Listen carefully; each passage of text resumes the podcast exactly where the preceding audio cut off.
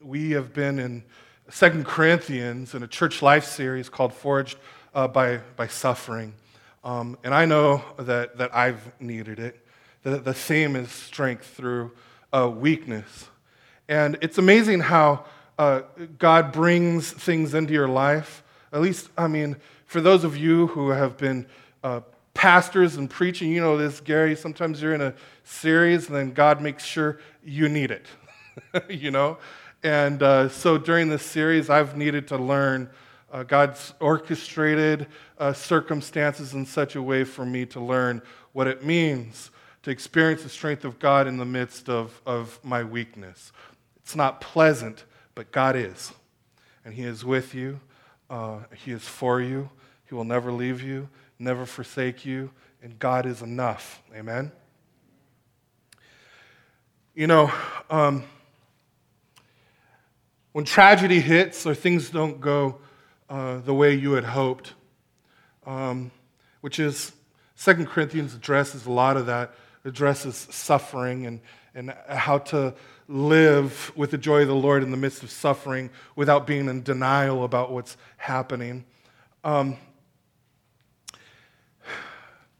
when tragedy hits, or heartbreak hits, or disappointment hits, uh, it's easy to, to lose sight of who you really are or be confused about even your own identity. Um, you thought the world was a certain way, that your life was a certain way, and then things fell apart. You know, as I've been preparing for today, I was thinking about my whole life has felt like uh, wrestling with who am I, you know? And, and for me, my, you might be like me, I, I don't know, but my temptation is to base my identity in how I perform. My, my, my identity is rooted in what I do. Therefore, it falls apart when I can't do it. Anybody else here relate to that? It happens so, so easily. And it started at a young age. I remember when I turned 20 on my birthday, I was depressed because I hadn't accomplished more as a teenager. I went through like a midlife crisis at 20. It was the weirdest thing, and so I was so frustrated. I just started partying all the time. And then that left me empty. And then I, I had no identity, I didn't know who I was.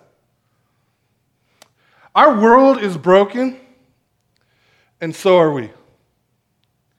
And so I, I, think after a while of being let down by this broken world, uh, putting our faith in the things of the world and then them ripping us off, we do it over and over and over again. It's easy to become cynical about the world, about the world, and cynical about ourselves, right? You know, we think, you know, people don't change. I mean, you show me somebody's track record, and I'll tell you what their future is going to be like. And the older I get, you know, more and more I think of you can't teach an old dog what? Right. Yeah. You ever said that? I mean, maybe you said that about somebody else, but also about yourself. The reality is that right there is the denial of the gospel. It's the denial of the good news of Jesus, who he is and what he's done. It is to look, it's to put our hope in our own strength. One of our deepest longings is for our lives to matter, for us to matter, to be somebody, to be better. But, but so often, I think, if we're honest about it, we feel like losers perpetually. And so we long for renewal. And if we don't long for renewal, then it's probably because we're in blissful denial of our failures and our sin. So we just try not to think about it so that we can function. That does not address the base issue. So, who are you? What determines it? We've got to come to grips with that, especially in the midst of suffering. I want you to listen to what God's word says about you. And it says this If anyone is in Christ, he is a new creation. That is who you are. The old has passed away. Behold, the new has come. God says you can be renewed. God says you can be a new creation. And it all hinges on that little two word phrase, in Christ. Probably the most theologically packed little phrase in the New Testament. So, what in the world does it mean? There are better ways to say it, but let me put it this way for now. Being in Christ means to be united with Jesus in such a way that besides being deity, all that Jesus is and all that Jesus has is yours right now, today, in Christ.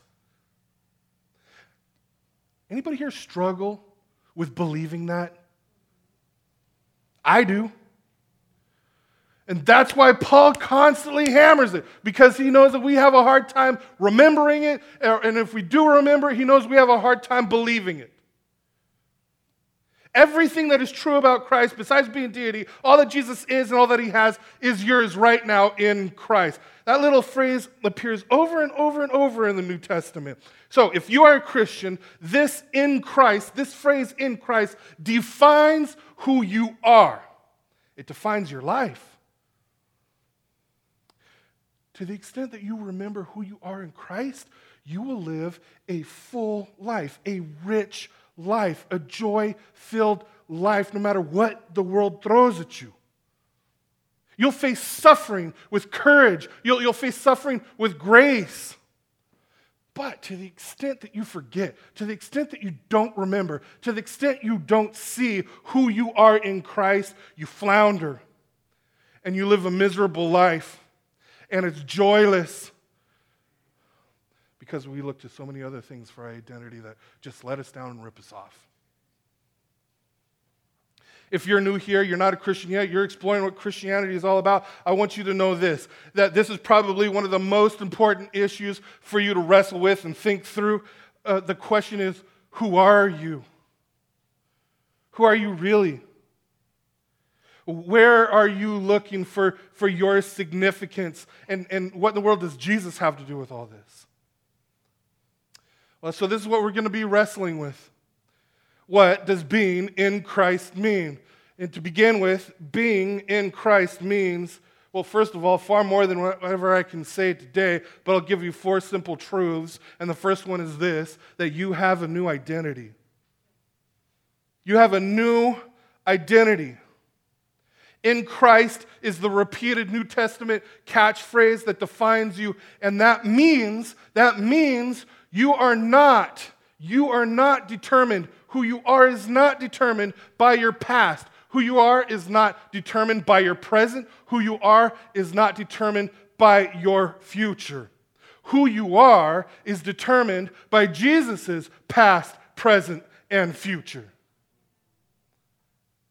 Who you are is not determined by what you do. It's not determined by how you live. It's not determined by how much money you make. It's not determined by your last name, who your parents are. Your identity is determined by Jesus' life, death, and resurrection for you. This totally changes the way that we see ourselves. You know, uh, Blaze said it on Saturday. I think it was Blaze.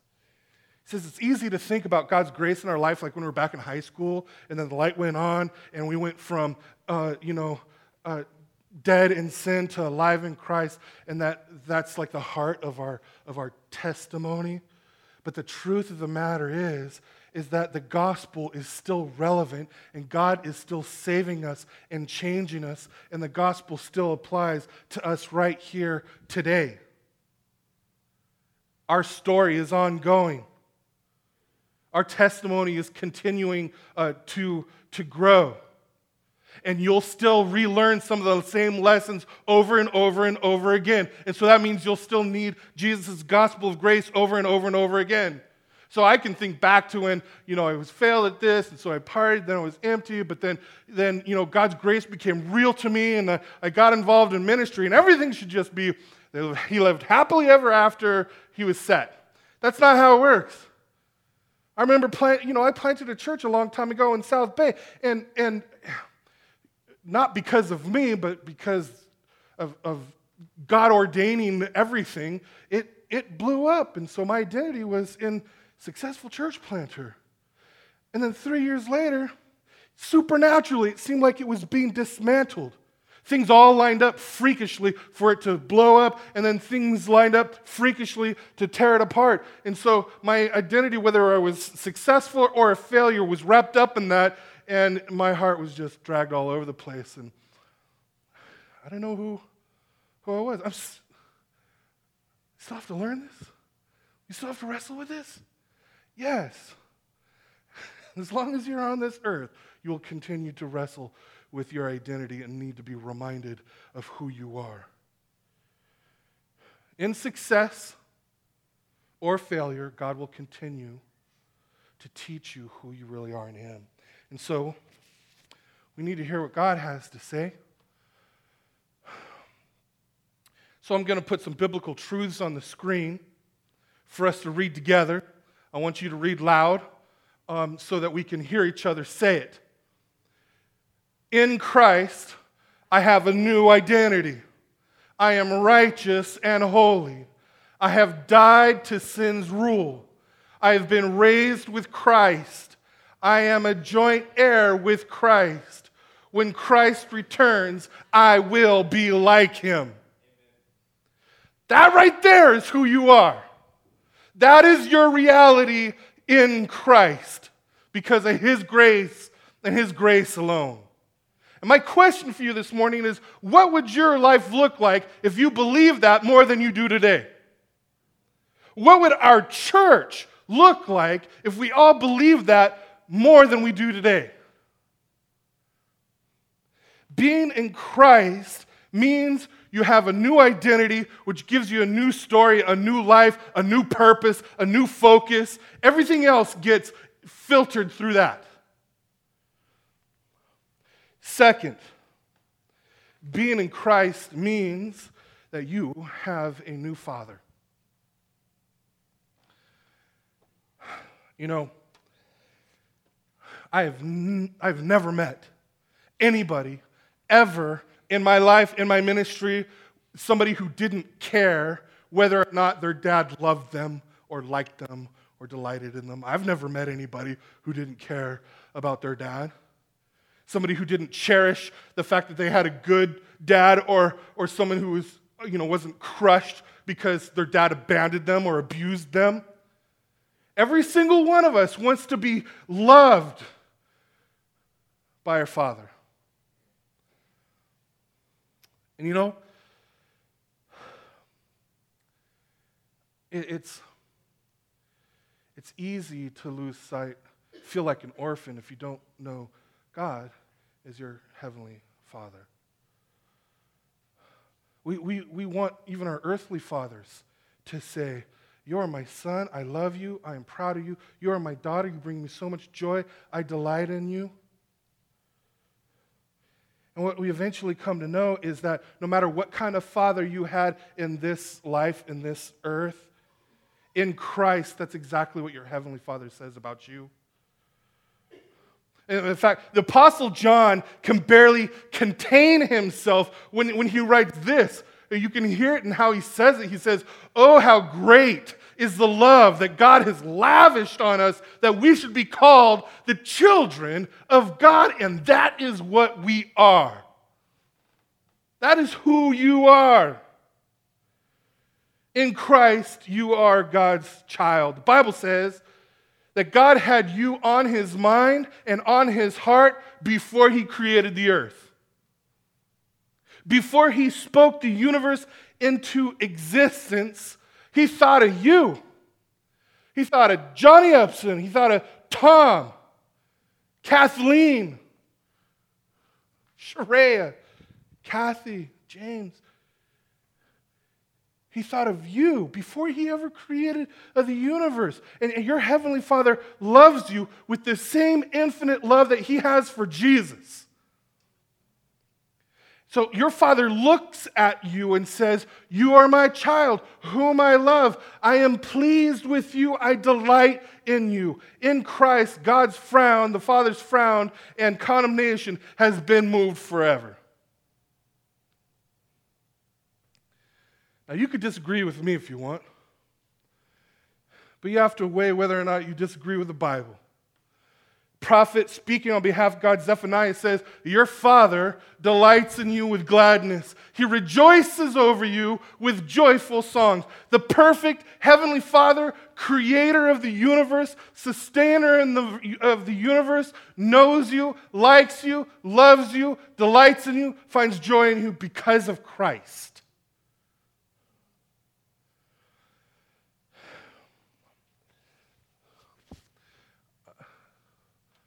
Don't think that this is something that we've earned. It's only by God's grace. And you won't cherish or value God's grace if you don't see that we don't deserve that. I don't. Because of Christ and His grace, your Heavenly Father will never leave you, never forsake you, never deny, uh, uh, uh, deny you of His love? Your Heavenly Father always welcomes you and listens to every single word you have to say.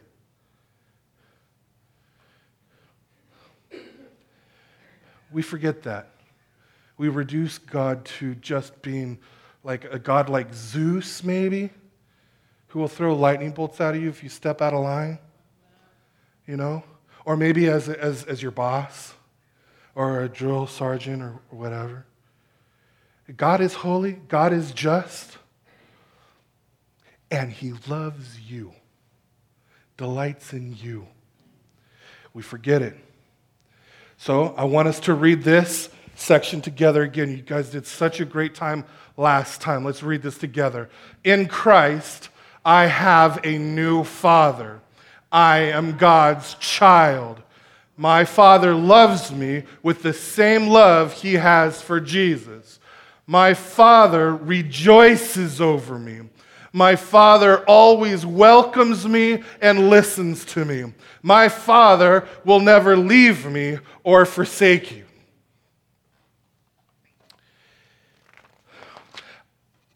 I don't have you read those things just so you can get like the warm fuzzies. This is what gives you strength in the midst of your suffering. It is gospel truth, and it's truth regardless of how you feel. If you're not feeling it, doesn't matter, it's still true. That's what sustains you, his objective truth. And we pray, God, please help me to internalize that and give me the joy of the Lord, renew the joy of my salvation. Being in Christ means you have a new father.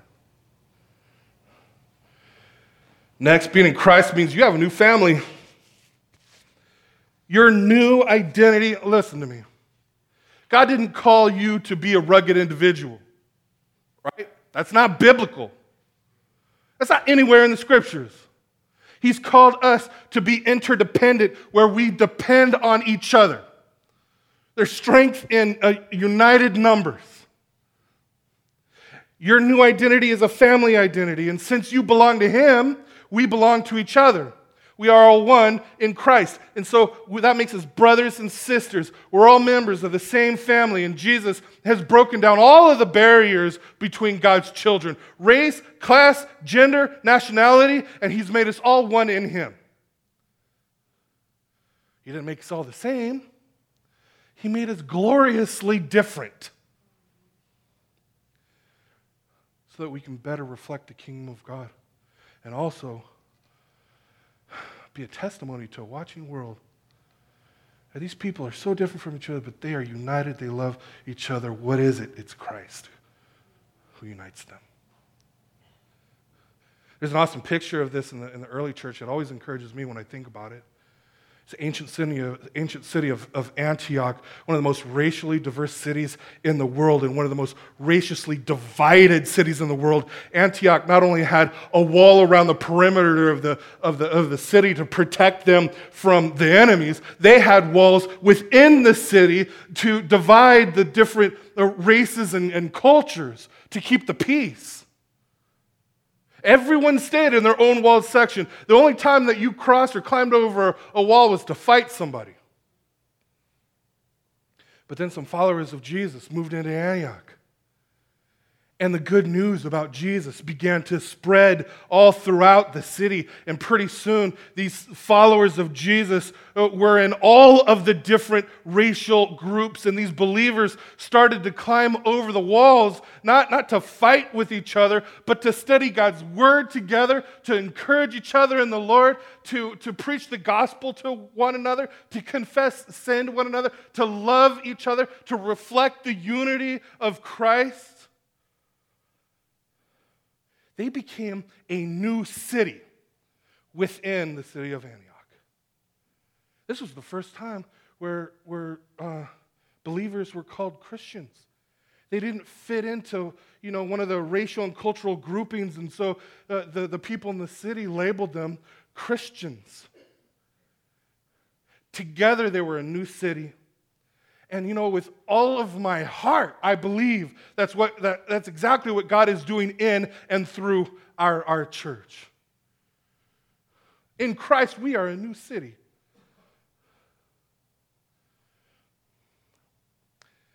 To reinforce that, in light of that,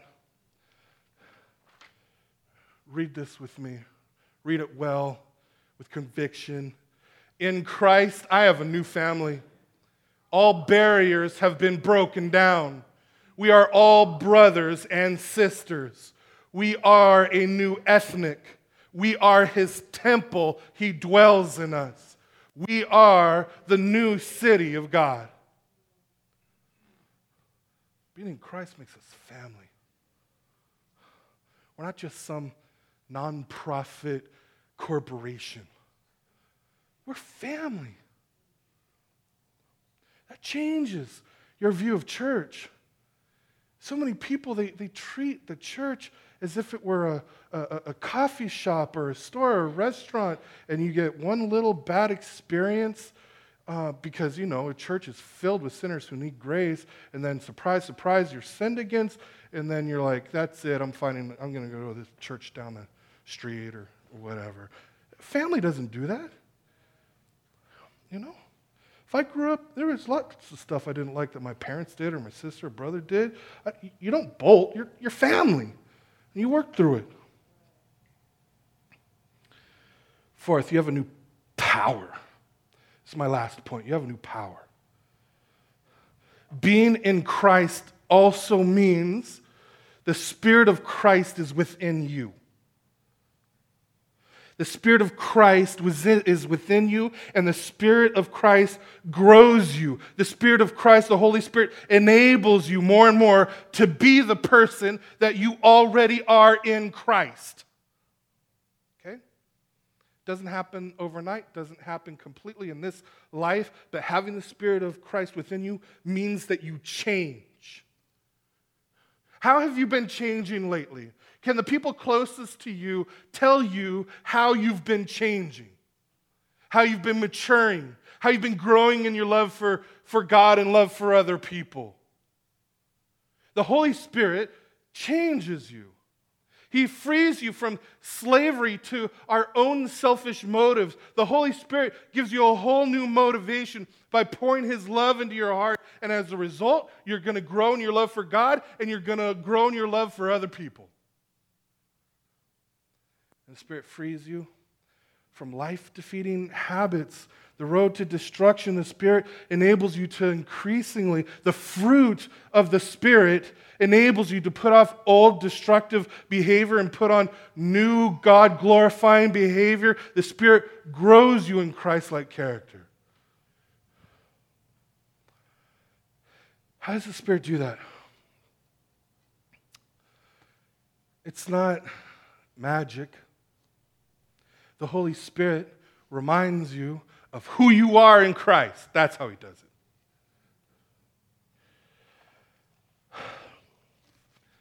You know, in, in ministry, I've seen a couple of different types of, of people.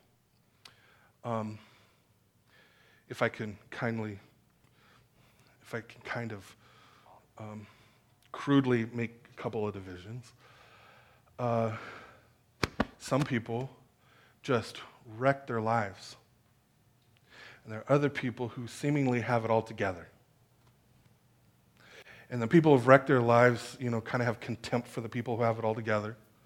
And the people who have it all together look down on those who've wrecked their lives.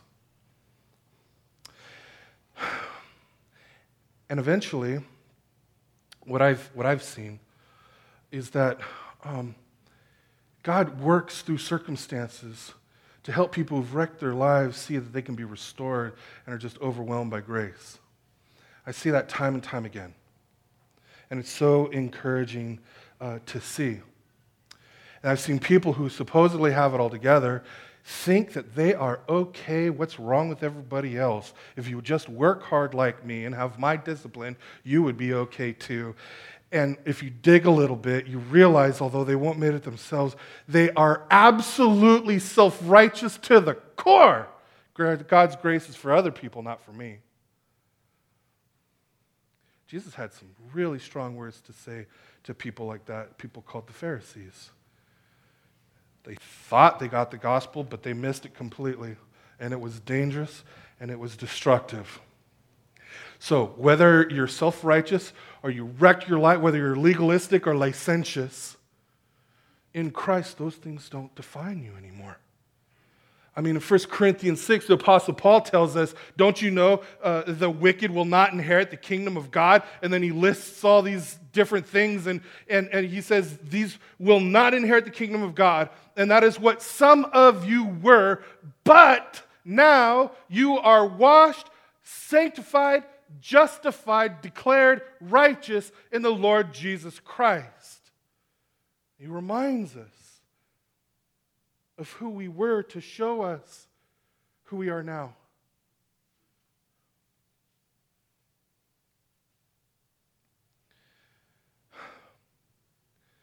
So, where has God, what has God saved you from? The longer you're a Christian, the easier it is to not think about it. And if, if you were self righteous, I mean, if, if you wrecked your life and God changed your life, you know it. If you were self righteous, you would know it too. You would have deep conviction and remorse over the self righteousness that, that you've had. If you've never had, if, if, if you happen to be in the self righteous category and you're thinking, I've never gone through that, wrecked, I am wrecked because of the sin in my heart and life, pray for that conviction. Pray for it. You need it to experience healing. Your new identity gives you a, a whole new story. And the Holy Spirit, He'll keep working on you, He'll never let you go. As you soak in God's grace and who you are, Jesus, God renews you. And then your testimony of God's grace in your life will point other people to Christ. And then you can say with humility and you can say with joy, that's who I was but not anymore. Because in Christ I am washed, I am holy, I am righteous, not in myself, but in Christ Jesus, my Lord. We need to be convinced of this, and so let's read this together. In Christ I have a new power. The Spirit of Christ dwells in me. He enables me to love God and people. He helps me break bad habits and do God's will. He grows me in Christ like character. He enables me to serve joyfully even in weakness.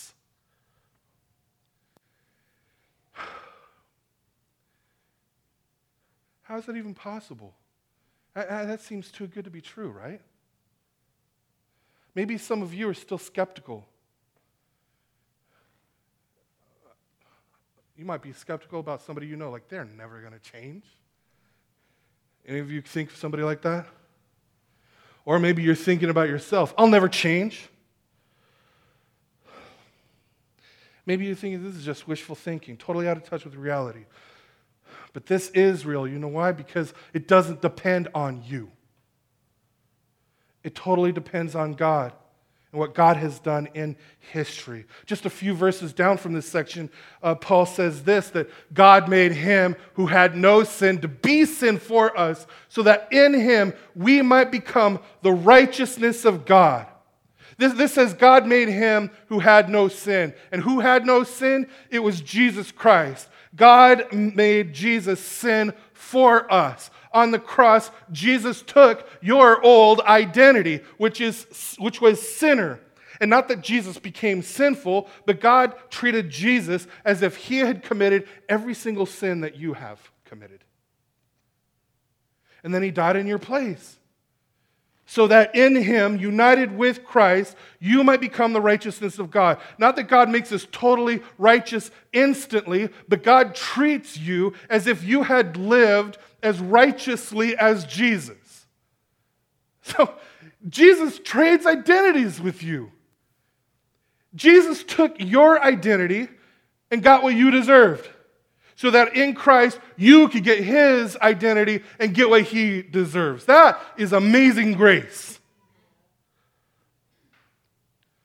So, how do we become united in Christ? By simply putting your trust in Jesus. It's a faith that says, Lord, I believe that, that you have lived a righteous life for me. I believe that on the cross you died for all of, of my sins so that now my sins are forgiven. And, and when God, when you look at me now, I know that you see me dressed in the righteousness of Christ as if I had perfectly obeyed you as Jesus had. That's how Jesus looks at, that's how God looks at you in Christ. The moment you trust Him, Jesus is your King and as your Savior, then no matter how big of a sinner that you have been, God now looks at you united in Christ. And all that Jesus is and all that Jesus has becomes yours because you are united in Him. In Him, you have a new identity, a new Father, a new family, and a new power. So let me close with this. Are you dissatisfied with who you are? Are you discontent with who you are? My question for you is who are you trying to be? Who is it that you admire? Who do you wish you were?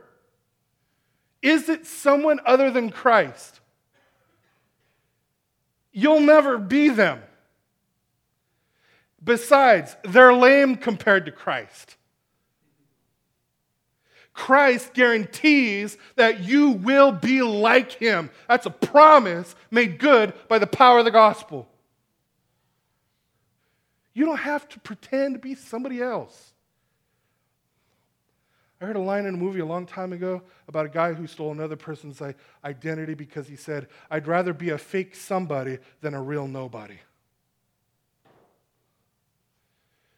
That kind of identity crisis ruins our lives. Because whatever it is that we look to for significance other than Christ drags us down every time. What are you looking to for significance and completeness, for wholeness? You don't have to choose between uh, being a fake somebody and a real nobody. There's another choice what Paul said. Bring the verse back up again for me. If anyone, is in, Christ, he is a new creation. The old has passed away. Behold, the new has come. So I plead with you trust in him today. Amen? Would you bow your heads